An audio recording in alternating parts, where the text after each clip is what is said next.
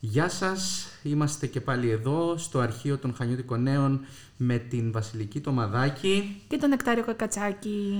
Θα πούμε για ταξίδια. Να πάμε για ταξίδια γιατί η ώρα μας είναι. Δεν το βλέπω βέβαια, Δεν είναι εμείς ακόμα, αλλά τέλος κυριολεκτικά. πάντων, Ας προετοιμαστούμε έστω και νοερά να κάνουμε κάποια ταξίδια. Δε- δε- Καταρχάς το χρόνο. Ναι. Πίσω στο 1977. Αυτό μπορούμε να το κάνουμε άνετα και χωρίς μ, ούτε επιστοποιητικά, ούτε διαβατήρια. Θα ούτε μπορούσαν τίποτα. ε, να το κάνουν αυτοί που είχαν ζήσει το 1977, Βασιλική. Εσύ δεν νομίζω ότι μπορείς να πας, αλλά τέλος πάντων θα σε πάω εγώ το 1977 μέσω αυτού του πολύ ωραίου θέματος που βρήκαμε ε, και αναφέρεται στους πρώτους Σουηδούς τουρίστες που έφτασαν ποτέ στην πόλη των Χανίων με πτήση τσάρτερ κατευθείαν από Σουηδία, στο Χόλμη συγκεκριμένα προς τα Χανιά. Ακριβώς. Βρήκαμε στο φύλλο της εφημερίδας στις 2 Απριλίου του 1977 την πρώτη πτήση τσάρτερ που έφτασε από ο- οργανωμένη εκδρομή με Σουηδούς τουρίστες από τη Στοκχόλμη, όπως είπες και εσύ, στο νομό Χανίων. Και όπως αντιλαμβάνεσαι, ήταν ένα αρκετά μεγάλο γεγονός για την εποχή. Πολύ μεγάλο γεγονός, γιατί ε, καταλαβαίνουμε ότι εκείνες τις εποχές δεν ήταν εύκολη η μετακίνηση μεταξύ των, ε, των χωρών. Ε, Δεν υπήρχε ούτε η Ευρωπαϊκή Ένωση έτσι όπως τη γνωρίζουμε τώρα. Υπήρχαν κάποιες διαδικασίες και πόσο περισσότερο το να έρθει κάποια πτήση ναυλωμένη τσάρτερ κατευθείαν από το, από το εξωτερικό, από μια πολύ πολύ βόρεια χώρα όπως ε, η Σουηδία. Ε, ένα ταξίδι που διοργάνωσε ένα ταξιδιωτικό γραφείο της Σουηδίας ενώ- με το όνομα Περικλής. Ακριβώς. Ε.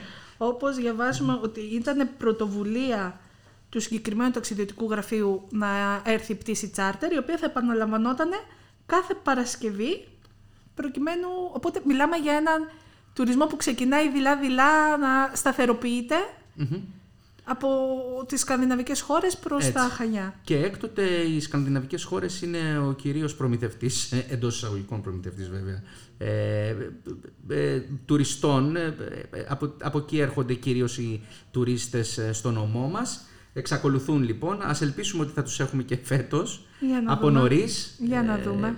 Να έχουν περάσει όλες αυτές τις ε, διαδικασίες με, τα, με τους ελέγχους και τα λοιπά και να φτάσουν στις ελληνικές θάλασσες ε, να, και να μπαίνουμε πάλι. σε μια κανονικότητα σιγά σιγά. Ναι. Να πούμε ότι στη συγκεκριμένη πτήση charter ήταν 120 Σουηδοί τουρίστες που ταξίδεψαν για να έρθουν στα Χανιά και θα μέναν από 7 έως 14 και 21 μέρες. Μάλιστα και σε μεγάλα ξενοδοχεία των Χανίων όπως το Σαμαριά που διαβάζουμε εδώ, το Χανιά και το Μάλεμε Beach Ακριβώς. το οποίο ήταν το, στο, κα- το καψίσαν, όχι ψέματα, το του, ε, ουφ, ναι τώρα κάπου μου διαφεύγει, ναι, ε, στο Μάλεμε τέλος πάντων, Μάλεμε Beach το γνώριζα κι εγώ. Θα έχουν και το πρόγραμμα αναφέρουμε στην εφημερίδα, το πρόγραμμα που θα ακολουθούσαν ε, οι συγκεκριμένοι τουρίστες, οι οποίοι θα επισκεφτόντουσαν το Καστέλι, την Παλαιόχώρα, τον Ομαλό, ενώ θα πραγματοποιούσαν εκδρομές στο Ηράκλειο και στην υπόλοιπη Κρήτη φυσικά. Εντάξει, Ε, άμα έχεις διακοπές 14 μέρες, Έτσι. Και είναι ένα γκρουπ 120 ατόμων, όπως καταλαβαίνουμε, μεγάλη η ευθύνη και των διοργανωτών για να δώσουν το καλύτερο, να, του- να δείξουν τα καλύτερα στοιχεία της ε, κριτικής φιλοξενίας, αλλά και της κριτικής ε, υπαίθρου, γιατί όπως είπες και εσύ δεν μείνανε μόνο στα Χανιά. Κάποιοι από αυτούς πήγανε βέβαια και στο Ρέθυμνο, όπως διαβάζουμε, ακριβώς στο ξενοδοχείο Ρίθυμνα. στο Ρέθυμνα σωστά. Ε, να πούμε ότι η πρώτη επαφή λοιπόν που είχαν οι 120 Σουηδοί τουρίστες ήταν με τα, τα local που λέμε των εισαγωγικών ε, προϊόντα και βέβαια τη ρακή εννοούμε, την τσικουδιά και το ούζο. ακριβώς. Ξεκίνησαν δυναμικά την επαφή τους. ναι, ναι, ήταν ένα καλωσόρισμα στην ουσία που τους έγινε τότε από, την, ε, από τους ανθρώπους ε, τους είχαν υποδεχθεί. εδώ των Χανίων. Και ε, από εκεί και πέρα όλα τα υπόλοιπα είναι ιστορία, διότι όπως είπαμε και πριν ε, ξεκίνησε αυτή η, Η σύνδεση. η σύνδεση έως και τις μέρες μας. Και καλά κρατεί. Ακριβώς. Αυτό ήταν το σημερινό μας ταξίδι στο χρόνο για σήμερα. Να είστε όλοι καλά. Ραντεβού στο επόμενο επεισόδιο.